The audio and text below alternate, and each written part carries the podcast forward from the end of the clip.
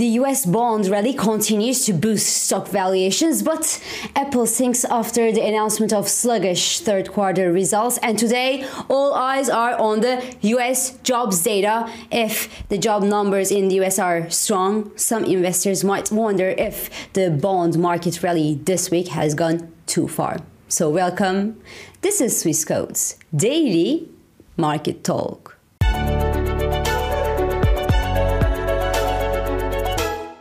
So the S&P 500 jumped almost 2% to above its 200-day moving average and Nasdaq 100 gained 1.74% yesterday and tested its 50-day moving average to the upside as the crazy rally in the US sovereign bonds extended to another day.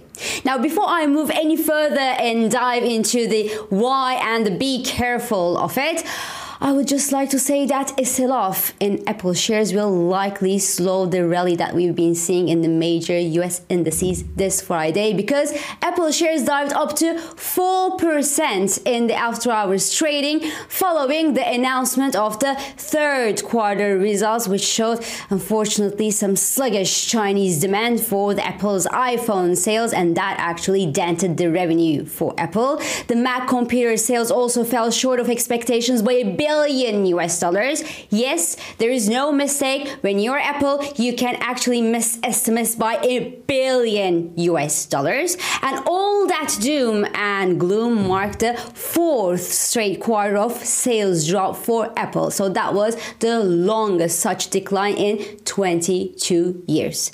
As a result, well, Apple stock could now sink to the $170 a share level. That level actually matches the critical 38.2% Fibonacci retracement level if taken out would let Apple shares sink into the medium term bearish consolidation zone and open the way for further losses. Now, one thing that could save Apple from falling into these dark waters is a further rally in the US bonds, hence a further fall in the US yields.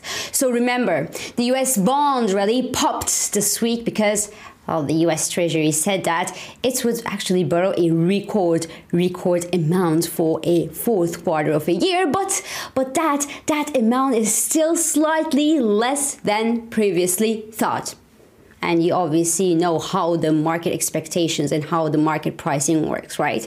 And more importantly, more importantly than that, the Treasury also said that it will borrow slightly less 3, 10, and 30 year papers. So that's one thing that actually boosted the rally in bonds this week. The other thing is that the Federal Reserve hinted that the interest rate hikes in the US could be coming to an end because the recent surge that we saw in the US long term yields help the Fed tighten the financial conditions without the need for them to announce another interest rate hike.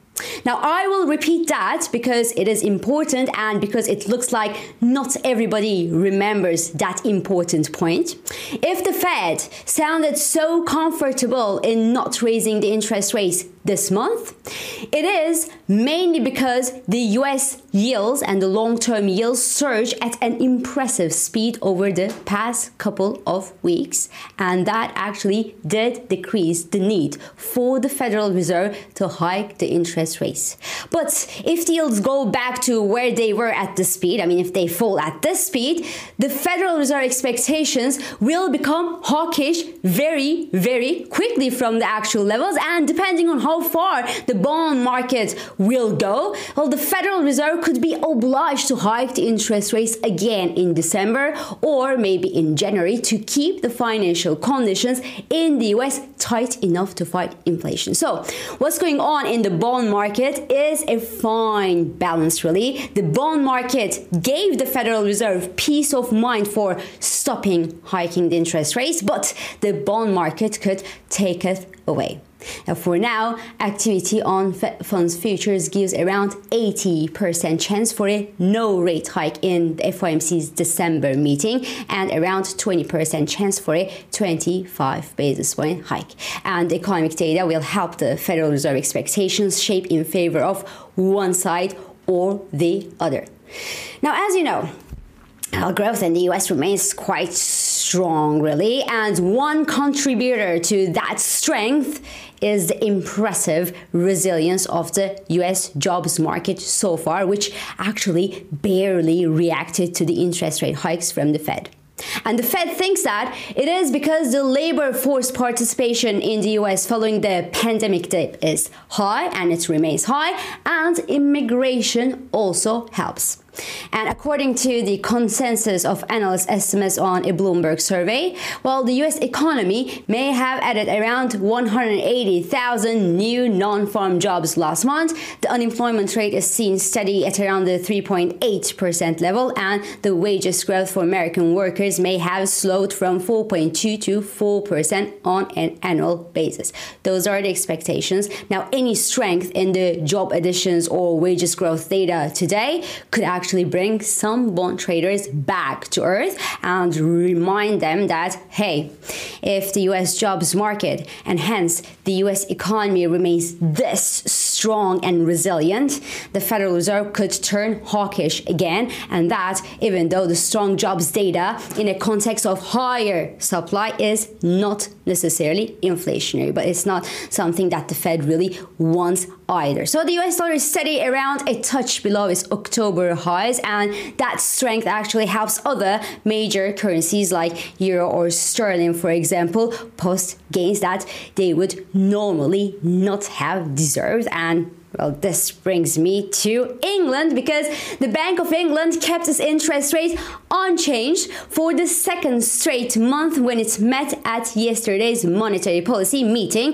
And as the Federal Reserve and as the European Central Bank, the British policymakers said that the interest rates will stay high for long to bring inflation to target in the UK. Now, some now call it a tabletop strategy, but that's where we are right now. Some MPC members in the UK still voted for a 25 basis point hike to make sure that the pause is not premature, but they all said the same exact thing. They said it's too early to talk about the rate cuts. Now, the good news for the UK is that inflation may fall below the 5% mark in October and somewhere near 4.5% level by this year end, which will happily give a perfect, perfect leverage to Mr. Rishi Sunak, who promised or who mostly hoped that inflation in the UK would be halved by the end of this year. So that would be a good thing. But the matter of fact is, at four and a half and five percent, inflation is still more than twice the Bank of England's policy target. So the Bank of England can't really go up there and promise that it's done hiking the interest rate. It could only hope that the cumulative impact of higher interest rates on the British economy would do the rest of the heavy lifting and the rest of the dirty job. Now, for the UK, in the best case scenario, the UK's gloomy economic outlook which actually seems to become gloomier as months go by, weighs on demand and brings inflation lower.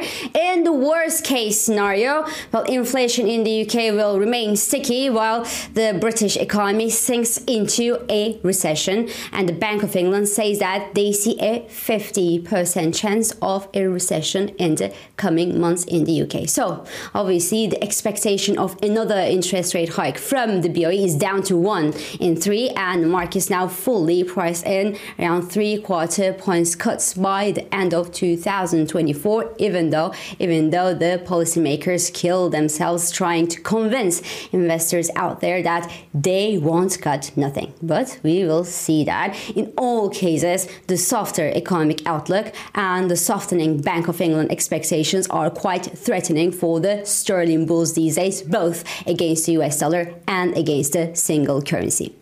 This is all for this week. I'm İpek Özkardeşkaya and thanks for joining me. I hope this episode of Market Talk has been helpful and it has been insightful to you. So please do not hesitate to leave your comments, your reactions, and your questions below as usual. And follow us on Instagram, on X, and on LinkedIn for regular market updates. And subscribe, of course, to our YouTube channel for daily market comments and and don't forget to like these videos to let us know that you enjoy them.